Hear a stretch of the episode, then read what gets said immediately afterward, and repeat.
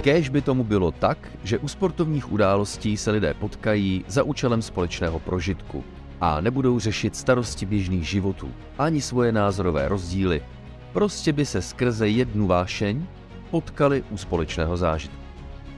Ale bohužel to není možné a ani Formule 1 a motorsport obecně není imunní vůči okolnímu světu nebo vnitřním problémům. Velké ceny Formule 1 se pořádají v zemích, které mají svá společenská uspořádání, sociální problémy, politické potíže nebo, nedej bože, jsou zmítány konflikty a válkami. Italský region Emilia Romagna, kde leží jeden z nejslavnějších závodních okruhů na světě, Imola, byl zasažen povodněmi a sesuvy půdy. Zemřeli lidé a desítky tisíc lidí přišli o své domovy. Poslední, na co společnost v této části světa teď myslí, je pořádat formulové závody. A proto byla velká cena Emilia Romagna sezony 2023 zrušena.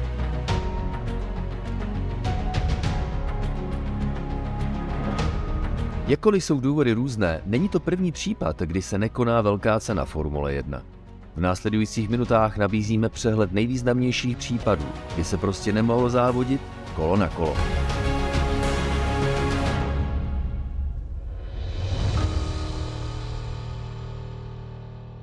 A tak sice v jiných okolnostech, ale pořád je tady pro vás nová epizoda podcastu Kolo na kolo a s ní Tomáš Richter a Jiří Košta. Jiří, já tě zdravím, ahoj. Ahoj, ahoj, já tě zdravím Tomáši a zdravím i naše posluchače. Tak to tak někdy bývá, že? Eh, zkrátka, jak se eh, klasicky říká, člověk míní a osud mění a jakkoliv u jiných případů eh, se lidé třeba dokázali i zlobit na pořadatele, že byli donuceni, anebo se rozhodli zrušit velkou cenu, tak tentokrát tady není o čem. Zkrátka jsou chvíle, kdy mají lidé a společnosti zcela jiné starosti, zcela jiné priority takže tady asi není důvod pro to se zlobit na to, že velká cena Emilia Romagna byla zrušena, protože lidé v regionu, kde leží okruh Imola, mají úplně jiné starosti. Myslím si, že i kdyby to dokázali nějak dát dohromady, že by se jelo, tak přesně jak říkáš, nemá to vůbec smysl, protože lidé mají úplně jiné starosti, musí sami sebe zabezpečit, musí mít kde přespát a samozřejmě nějak se budou snažit nahradit ty škody, takže nějaká Formule 1 teď musí jít bohužel stranou, ale tak to je, musíme to pochopit. Myslím si, že není nikdo, kdo by to nechápal a zároveň tedy je docela hodně Čechů a Slováků, kteří mi tedy psali, že jsou přímo na místě, ale naštěstí všichni tak nějak eh, bez větších problémů se dokázali bezpečně dostat eh, buď přímo do centra Itálie, anebo třeba už jsou zpátky ve svých zemích, ale také říkali, jasně, tak nevyšlo to, ale myslíme si, že to nějak přežijeme a příští rok přijedeme znovu, protože promotér nabídl, že lístky můžou použít i příští rok. To jsou právě eh, ty případy, na které se vztahuje princip force majeure a neboli zásah vyšší moci. Zkrátka větru a dešti neporučíš a ta situace v regionu Emilia Romáňa není vůbec, vůbec snadná. Ale to nám dalo příležitost, nemáme tedy eh, Instapockets po závodní, Nejvíc jsem se asi těšil na to, co předvede Mercedes, hlavně napříč startovním polem, jak by týmy představili a nasadili své novinky, takže tam se přiznám, že jsem se těšil, protože uh, Emilia Romagna byl, když pomineme Baku, které leží na samotné hranici Evropy a Asie, tak by to byl první takový proper řádný evropský závod a klasický závodní okruh, Jirko, takže jsem se těšil na to, jestli by některé týmy, zejména Mercedes nebo třeba i McLaren, ukázali, že se dokážou ještě v letošní sezóně výkonnostně zvednout a jestli by opravdu, tak jak Red Bull předpovídá, tuhle zatím dominantní stáj v letošní sezóně dokázal ještě letos někdo potrápit, viď? Samozřejmě v tomto ohledu je to škoda, protože těch novinek mělo být hodně. V podstatě všichni, kromě asi Ferrari, měli přivést něco navíc a Imola a Monaco, které se pojede ten další víkend, tak jsou samozřejmě hodně odlišné trati a myslím si, že v Monaku se to příliš nevyzkouší, protože jednak je to trať, která je prostě jedinečná a nemá obdoby v kalendáři, ale zároveň prostě tam se jede spíše trochu na jistotu a na to, že se nebude bourat a že se absolvuje bezpečně volný trénink i kvalifikace i závod, takže tam se ty novinky nepromítnou tolik, byť Mercedes už se nechal slyšet, že tedy přiveze místo do Imoly do Monaka ty úpravy, ale myslím si, že to bude směrodatné pak přesně až zase ve Španělsku, že tolik neuvidíme rozdíly na trati, co se týče tohoto víkendu nadcházejícího, ale i tak se těším, protože, jak ty říkáš, může se to zase začít trošku otáčet a ozývají se takové hlasy, že už jsme to viděli v minulosti několikrát. Vemte si rok 2009. Dominantní Bron GP, který také vypadal, že vyhraje všechny závody nebo alespoň nějakých 90% a bum, přišla letní přestávka, nějaké ty komplikace, bylo to jinak, takže dost možná se to začne otáčet i teď.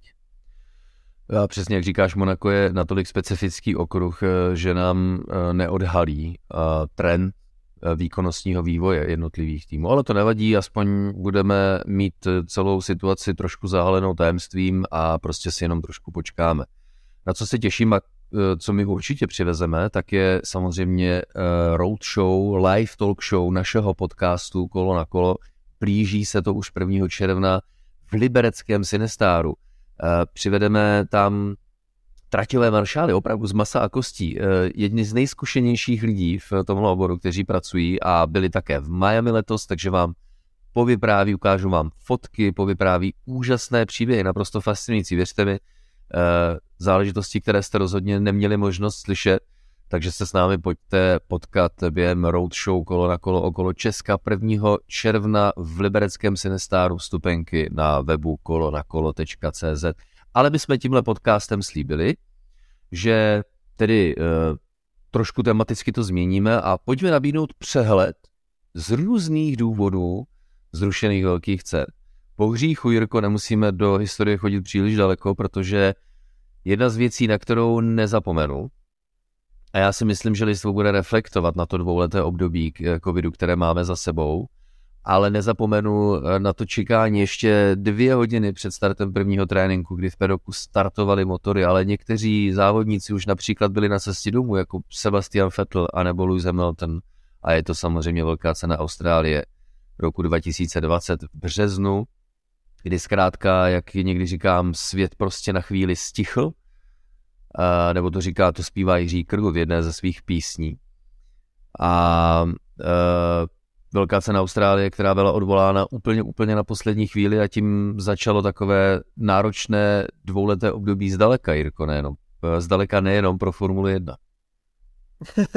Normálně ty teďko ve mně vyvoláváš strašně moc emocí, já jsem si to úplně živě představil a až teďko už mám, i teď mám skoro už slzy na krajičku, protože to bylo strašné období samozřejmě nejenom co se týče Formule 1, ale celého světa a nehezké, nehezké období, nerad o něm mluvím, nerad na něj vzpomínám a přesně jak ty říkáš, to se furt hovořilo o tom, že se to ještě odjede.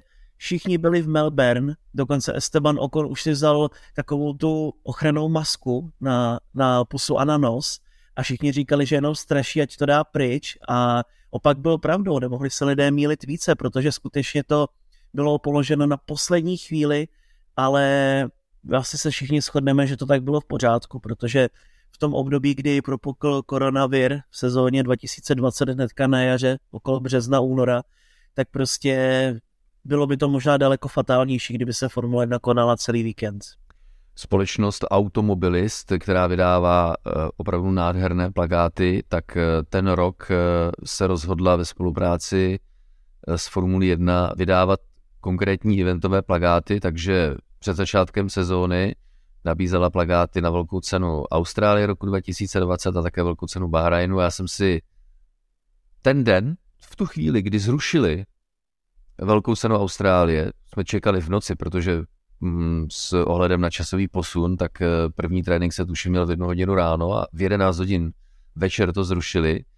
A když už to padlo definitivně a oficiálně, tak já jsem seděl takhle jako bezradně a říkal jsem si, jednak co asi bude do budoucna. A to byl ten moment, kdy jsem se rozhodl ten plagát koupit. A do dneška mi eh, visí eh, v obýváku a pokaždé, když se na něj podívám, tak nejenom si vzpomenu na jeden z velkých milníků, co ve Formule 1, ale myslím si v životě lidí. A hlavně, když se na ně kouknu, tak mi to trošku připomene a přál bych si, aby lidé vzali prostě to, když dokážeme žít normální životy trošku s pokorou, protože očividně to není e, žádná samozřejmost. Eh, to znamená, my bychom mohli probrat jenom tímhletím eh, covidem eh, řadu velkých cen, které kvůli tomu byly zrušeny, ale pojďme to pojmout jako jednu událost. Být jedna tam je zajímavá a tou je velká cena Větnamu. Jirko, já totiž jsem se chystal koupit si vstupenky na velkou cenu Větnamu a na poslední chvíli jsem se rozhodl to neudělat, protože když jsem koukal na letenky, na kolik by přišlo se do Větnamu dostat a ještě jakou cestou, tak to bylo prostě pro mě příliš nákladné, tak jsem to neudělal.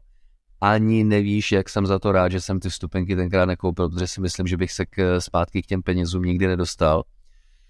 Ale i když, eh, no, velká cena Větnamu eh, měla být závodem, který měl víceletou smlouvu a poprvé se měl konat 5. dubna roku 2020 ale nejprve právě kvůli pandemii covidu byl závod odložen a později úplně e, zrušen, tedy další závod e, nebo další termín, další příležitost, kdy se měla jet velká cena Vietnamu, tak bylo v sezóně 2021 e, konkrétně v listopadu, e, respektive v listopadu roku 2020 ještě ten rok eh, tak byl zcela ostraněn, protože došlo k zatčení předsedy Hanojského lidového výboru, který byl jedním z hlavních podporovatelů závodu pro obvinění z korupce, které musíme dodat, nesouviselo s přípravou velké ceny. Přesto jsem přesvědčen, že nebýt covidu, tak bychom alespoň tu jednu velkou cenu Vietnamu viděli. Co? Uh, pravděpodobně ta první v roce 2020 by se odjela, protože to bylo na spadnutí to bylo hnedka v úvodu sezóny, pokud se nemýlím čtvrtý závod, takže tam bychom to asi zvládli a dokonce ta hra byla, nebo ve hře to bylo dokonce vytvořeno v F1 2020 byla ta hra, ta trať kompletně udělána, takže tak je hodně zajímavé, že tam si to může kdokoliv projet a ten okruh vlastně stále je v provozu. Teďko nedávno na podzim vlastně se tam konal nějaký Honda Day, že tam byli lidé na motorkách, takže i když to bylo všelijaké, tak to vypadá, že to má docela zářnou budoucnost, ale v kalendáři Formule 1 tento okruh asi je tak neuvidíme.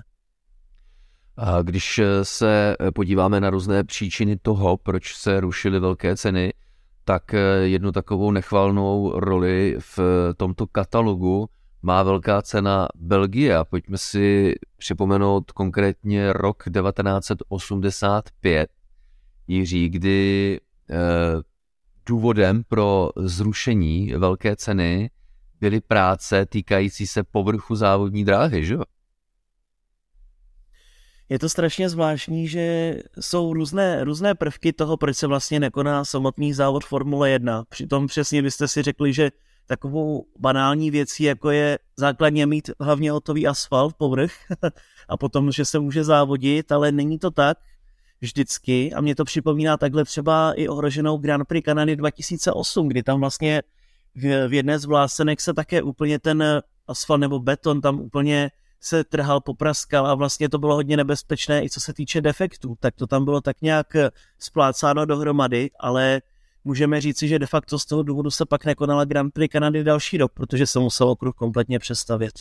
Právě když jsem zmínil velkou cenu Belgie v roce 1985, tak když závodníci přijeli na okruh, tak se dozvěděli, že ten prošel povrchovou úpravou za účelem zlepšení přilnavosti během deště. Zkrátka téma deště eh, je aktuální jak dnes, tak v 80. letech, ale stalo se tak 14 dní před závodem a během pátečních tréninků se začal povrch dráhy drolit.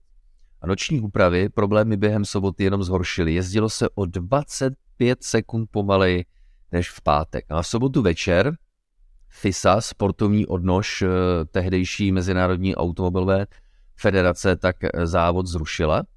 Samotní pořadatelé Velké ceny Belgie 85 dostali pokutu a jela se eh, místo toho v září stejného roku a s tím je spojena jedna perlička. Do Velké ceny Belgie v náhradním zářijovém termínu nesměl nastoupit nový americký tým Lola Hart, založený Karlem Haasem, pozor, ten nemá nic společného s Jeanem Haasem, protože tým totiž debitoval v roce 1985 až ve velké ceně Itálie, takže na originální soupisce GP Belgie vůbec nefiguroval. No tak eh, to si myslím, že kdyby něčemu takovému došlo dnes, tak to by vzbudilo velké emoce, zatímco existuje určitě koncenzus na, z, na té zrušení velké ceny Eh, Emilia Romaně v letošním roce.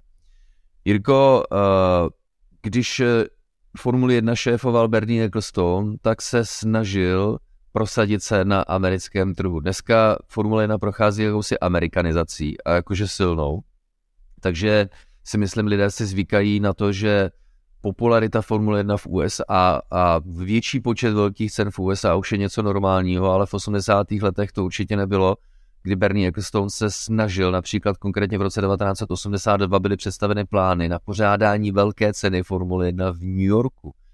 Říkalo se tomu Monte Carlo s atmosférou New Yorku, no ale ani tyhle závody nedopadly.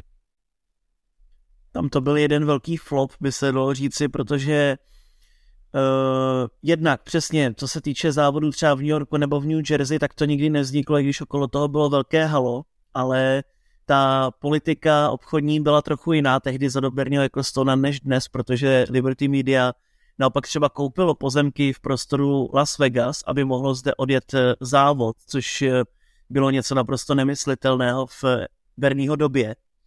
A Zároveň také přesně třeba, když se závodilo v Las Vegas tehdy v 80. letech, tak se jezdilo na parkovišti, se parkoviště přestavilo na závodní okruh a samozřejmě jednak layout byl takový všelijaký, ale samozřejmě povrch dráhy na to nebyl uspůsobený.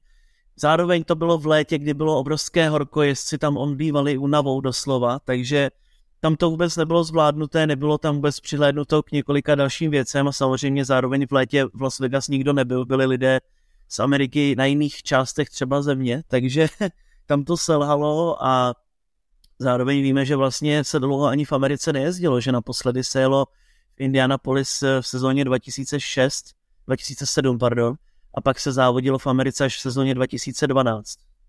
Což byla mimochodem také doba, eh, když se i později snažil Bernie Ecclestone eh, přivést Formuli 1 do Ameriky a když eh, převzali lidé z Liberty Media práva, eh, marketingová práva na Formuli 1 a oživili plány na to, aby Formule 1 závodila v Americe, tak Bernie Ecclestone tenkrát říkal, že v Las Vegas konkrétně na stripu se vám nikdy nepovede tu dohodu udělat. No tak jsem zvědavý, protože Formule 1 na stripu by měla závodit v letošním listopadu. Když se vrátím ještě k začátku 80. let a plánům, na velkou cenu v New Yorku, tak dodám, že závodit se mělo v dějišti tenisového US Open ve Flushing Meadows. A jakkoliv se závod dostal do kalendáře, tak přišly protesty ochránců přírody, hrozby žalobami a problémy eh, sehnat sponzory a smlouvu pro živé televizní vysílání, což zapříčinilo nejprve odložení závodu o rok. A pak eh, přišla jakási americká náhražka, závod amerických formulí kart, který se jel v New Jersey ten byl ale relativně neúspěšný a nevytvořil úplně dobrou referenci, tak to Bernie Ecclestone zkoušel ještě v letech 1984 a 1985, ale pak své úsilí úplně vzdal. Pojďme k další zrušené velké ceně, tentokrát opět z důvodu bezpečnosti a jedním z matadorů, který bojoval za zlepšení bezpečnosti, tak byl Jackie Stewart. Hovoříme o velké ceně Belgie roku 1969, a právě v tomhle roce Jackie Stewart vyhlásil bojkot závodu ze strany JESu, protože pořadatelé nechtěli zaplatit klíčová bezpečnostní vylepšení, která Jackie Stewart a někteří další závodníci požadovali. Pouze dodám, že se jezdilo na starém okruhu ve SPA, kdy v roce 66, tedy o tři roky dříve, byl Jackie Stewart účastníkem děsivé nehody, když na mokru havaroval a zůstal ve voze koli vzhůru a navíc mu z nádrže vytékalo palivo, takže jako zkušenější jezdec eh, stál v čele požadavků na zvýšení bezpečnosti, které se nakonec prozadili, prosadili v závodech velkých cen. A ačkoliv v té době on sám čelil eh, ostré kritice, dokonce i ze strany médií, tak nakonec dosáhl toho, že velká cena Belgie roku 69 byla zrušena. Já se vrátila o rok později, ale byla to poslední velká cena na starém dlouhém okruhu Vespa. To byla Jirko taková éra 60. 70. let, kdy Formule 1 postupně opouštěla tyhle ty závody, které se jezdily v podstatě v běžných, na běžných komunikacích typu třetích tříd eh, v dnešním měřítku a byly to okruhy dlouhé mnoho kilometrů. Mně to připomnělo právě film, který jsme promítali, když jsme měli kino v Praze. Tak eh, vlastně tam to říkali přesně jezdci, že tehdy byly třeba, když už se konečně přivezla svodidla, tak nebyla sešroubována nebo nebyly hřebíky u toho, prostě bylo to tam jenom tak naplácáno, nebo byly přesně balíky slámy a tak dál. A jezdci jak těžce bojovali a hodně stávkovali právě kvůli tomu, že nechtěli závodit na nebezpečných okruzích. A u těch, kde se teda nedalo dát dohromady nějaké zabezpečení, tak se buď nejelo, nebo se tam jelo naposledy. Skvělým příkladem také budíš třeba Nürburgring v sezóně 1976, protože už před závodem se říkalo, že prostě takhle to dál nejde pro Formuli 1.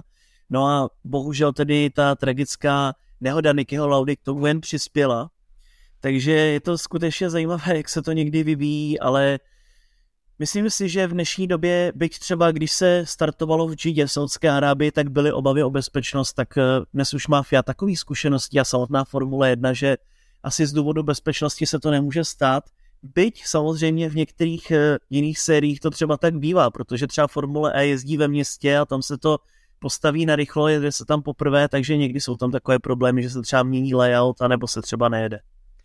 Důvody, pro které byly zrušeny velké ceny, tak jsou samozřejmě různé a někdy nejsou úplně přímočaré. Pojďme si připomenout takzvanou suezkou krizi, které se někdy říká uh, Sinajská válka či druhá arabsko-izraelská válka. V roce 1956 v období červenec až listopad nastala krize, z níž se později vyvinul ozbrojený konflikt mezi Egyptem na straně jedné a aliancí Velké Británie, Francie a Izraele na straně druhé. Hlavní spor byl o kontrolu nad strategicky důležitým suezským průplavem.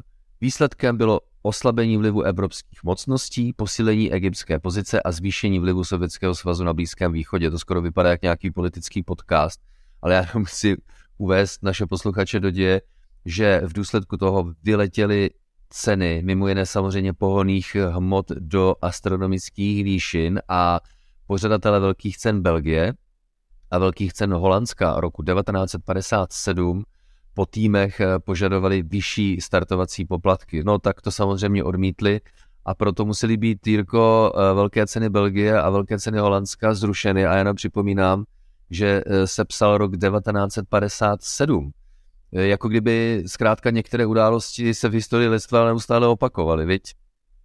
Točíme se v kruzích nejenom ve Formule 1, ale zkrátka ve všem obecně ve světě a nedá se zkrátka nic dělat, ale já jsem naopak rád, protože dá, dá vlastně organizátor přednosti zdravému selskému rozumu před penězi. To je strašně důležité, protože to není obvyklé, není to běžné, bohužel. A je to taky v dnešní době, protože Formule 1 samozřejmě asi nejdražší sport na světě.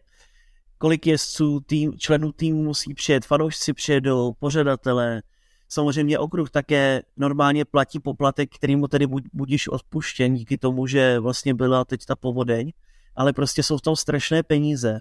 A už tehdy v tom byly peníze, protože Formule 1 v podstatě vznikla na tom, že si bohatí lidé chtěli trošku vyrazit z kopítka, když to řeknu jednoduše. To byl vlastně jako gentlemanský sport pro nadšence, takže tohle strašně oceňuji, že tohle je tak nějak součástí té Formule 1 a přesně, jak už jsme říkali na úvod, nikdo se nemůže zlobit, ani tehdy se nikdo nemohl zlobit na pořadatele za to, co udělali. Jak globální události na světě dokáží ovlivnit život velkých cen, tak o tom by mohla vyprávět například Argentina – Závody v Argentině byly od roku 1961 uh, eh, rušeny kvůli politické situaci v zemi. Několik týdnů před Velkou cenou Argentiny roku 1976 byla zrušena také a kvůli válečnému konfliktu mezi Argentinou a Velkou Británií o soustroví uh, Falklandy uh, v Jižní Georgii a Eh, jižní eh, Sandwichovy ostrovy, tak eh, byla zrušena velká cena Argentiny roku 1982. A když už jsme u zemi začínající na Ačko, tak se pojďme přesunout do Afriky. Jižní Afrika. V Africké republice byl apartheid oficiální státní politikou v letech 1948 až 1994 a kvůli rostoucím projevům veřejného nesouhlasu nejprve týmy Renault a Ligier bojkotovali závod v roce 1985 a velká cena Jižní Afriky 86 byla zrušena úplně. No, tady si myslím, Jirko, že jdeme trošku pozitivním směrem, byť to pořád ještě nevypadá, ale pořád si myslím, že to, aby Formule 1 zavítala do Afriky, tak už je skoro na spadnutí, ne? No já doufám, protože KLami prošlo obrovskými úpravami a na tom okruhu se jezdí GT, jezdí tam 12 hodinovka KLami, pokud se nemýlim. A je to skvělý okruh. Hodně fanoušků po něm volá, je dokonce k dispozici i na různých počítačových simulátorech, vypadá to velmi dobře. A jednak eh, Afrika měla vždycky hrozně blízko k motorsportu, což možná je pro někoho trochu překvapivé, byť v kalendáři Formule 1 už léta není ale já osobně bych ji tady přivítal, protože přesně máme nádherný okruh, už s letitou historií a nemáme potřebu zase někde budovat nový. Proč bychom dělali nový, když už máme okruhy, což říkal loni Sebastian Vettel. Takže já jsem pro, určitě bych zase zavítal do Afriky. Je to až s podívem, že Formule 1 nezávodí v Africe s ohledem na to, jak obrovitánský a tím pádem lidnatý kontinent to je, ale jak říkáš, myslím si, že je to otázkou eh, času, ne jestli, ale kdy se Formule 1 eh, do Afriky podívá. Za zrušenými uh, závody stojí bohužel i tragické události. Já si tu neříkám úplně nejznámější, ale určitě nejvýznamnější si pojďme připomenout právě teď, protože závody ve Švýcarsku, Francii, Německu a Španělsku byly zrušeny v reakci na tragédii v Le Mans, při které přišlo o život více než 80 lidí, Švýcarsko zakázalo motorsport na mnoha další desetiletí. V červnu roku 55 totiž zahynulo uh, při katastrofě v závodě 24 hodin Le Mans 80 diváků a jezdec uh, Pierre Levek poté, co se jeho vůz po kontaktu s Lencem McLeanem, který se vyhýbal Jaguaru Mikea Hotorna v boxech, převrátil a vylétl na tribunu. V reakci na to byly zrušeny velké ceny Francie, Švýcarska, Španělska a Německa, protože sezona byla výrazně zkrácena.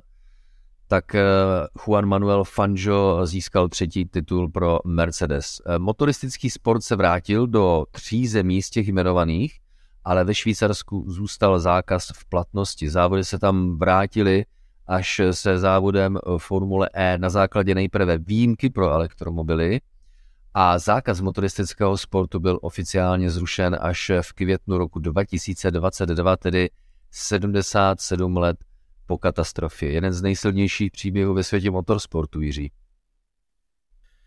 Tragická, tragická událost a dodnes zůstává, možná buďme nakonec rádi, že dodnes to zůstává jako ta nejčernější uh, z historie, že už se nic takového od té doby nestalo, ale zaklepávám to na dřevo. A Hlavně důsledkem bylo, že jednak se zakázal motorsport eh, ve Švýcarsku, trošku paradoxně by se jelo ve Francii, v podstatě na nějakých více než 60 let, protože se vlastně poprvé závodilo ve Švýcarsku až asi, pokud se nemýlím, dva roky naspátek ve Formuli E. Po hodně dlouhých letech tam byl nějaký motorsport a zároveň ve Švýcarsku je tedy hodně skvělých pilotů, takže to takové zvláštní. A na druhou stranu ještě co, tak Mercedes se stál úplně z motorsportu.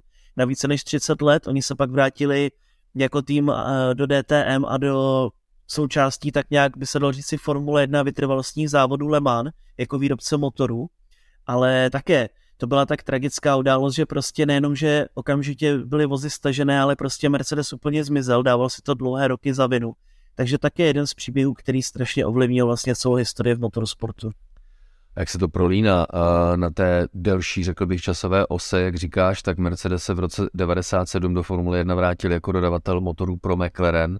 No a v roce 2010 jako plnohodnotný tovární tým už převzal tým Brown GP, no a to, co přišlo potom, tak velice dobře známe, samozřejmě mnoha letá dominantní éra eh, Mercedesu.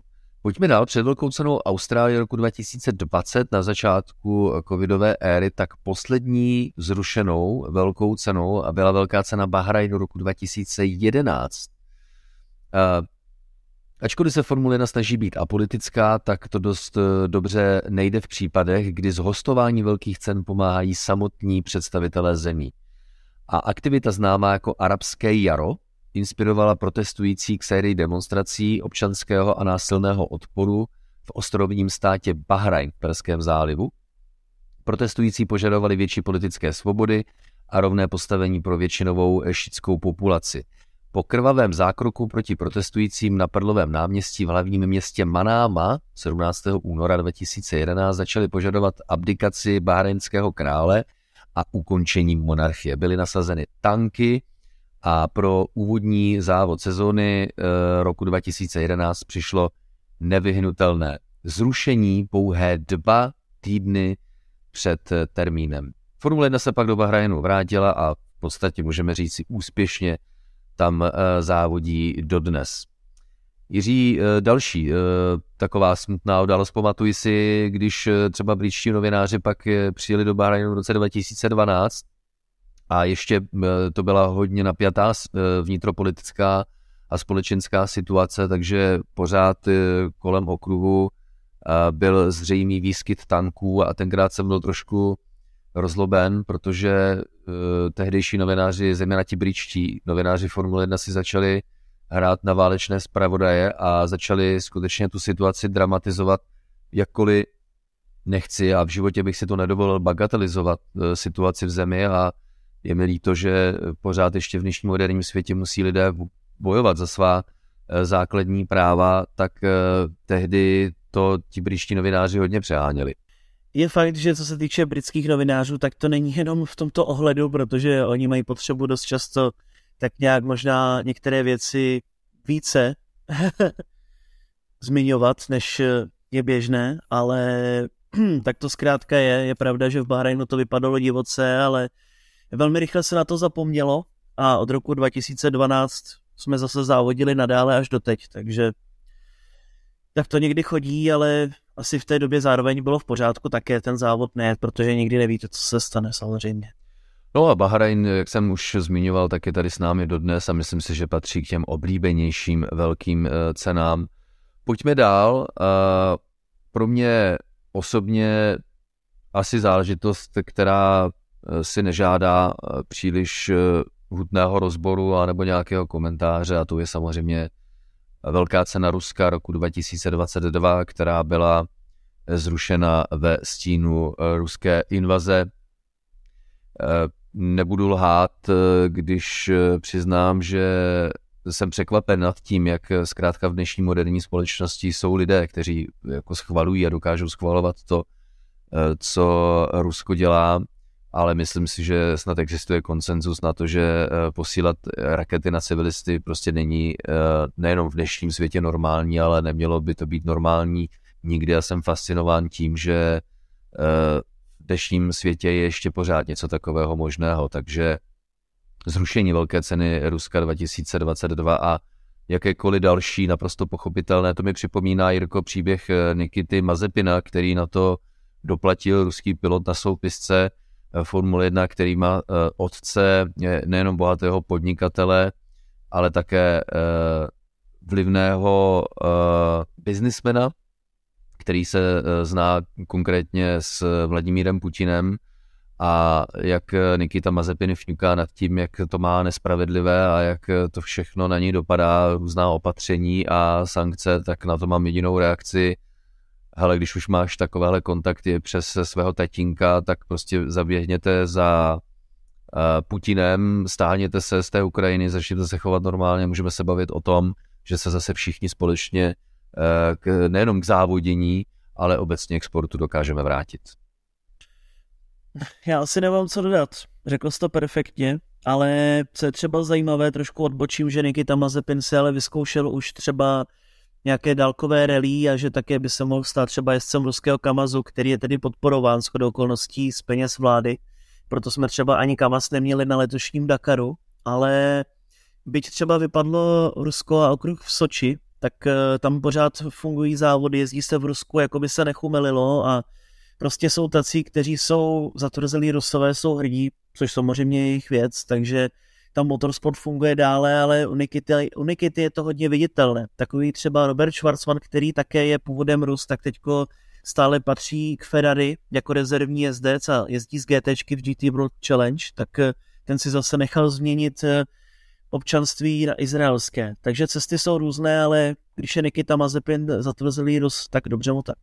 No a v, v důsledku toho můžeme asi připomenout, že na neurčito byly odloženy již v podstatě potvrzené plány, že Formule 1 měla závodit u ruského Petrohradu, takže předpokládám s ohledem na uh, některé zkušenosti uh, historické zkušenosti lidstva, tak eh, nějakého závodu Formule 1 v Petrohradu už se já osobně asi ani eh, nedožiju. Byť bych byl rád, protože by to znamenalo, že se Rusové umoudří, začnou se chovat očkodní oběti škod, které napáchali, začlení se do nějakého normálního celospolečenského fungování a mohly by se tam zase konat nějaké sportovní události, včetně Formule 1. Kež by tomu tak v budoucnu bylo. Na závěr dnešního povídání o z různých důvodů zrušených velkých cenách jeden takový malý bonus.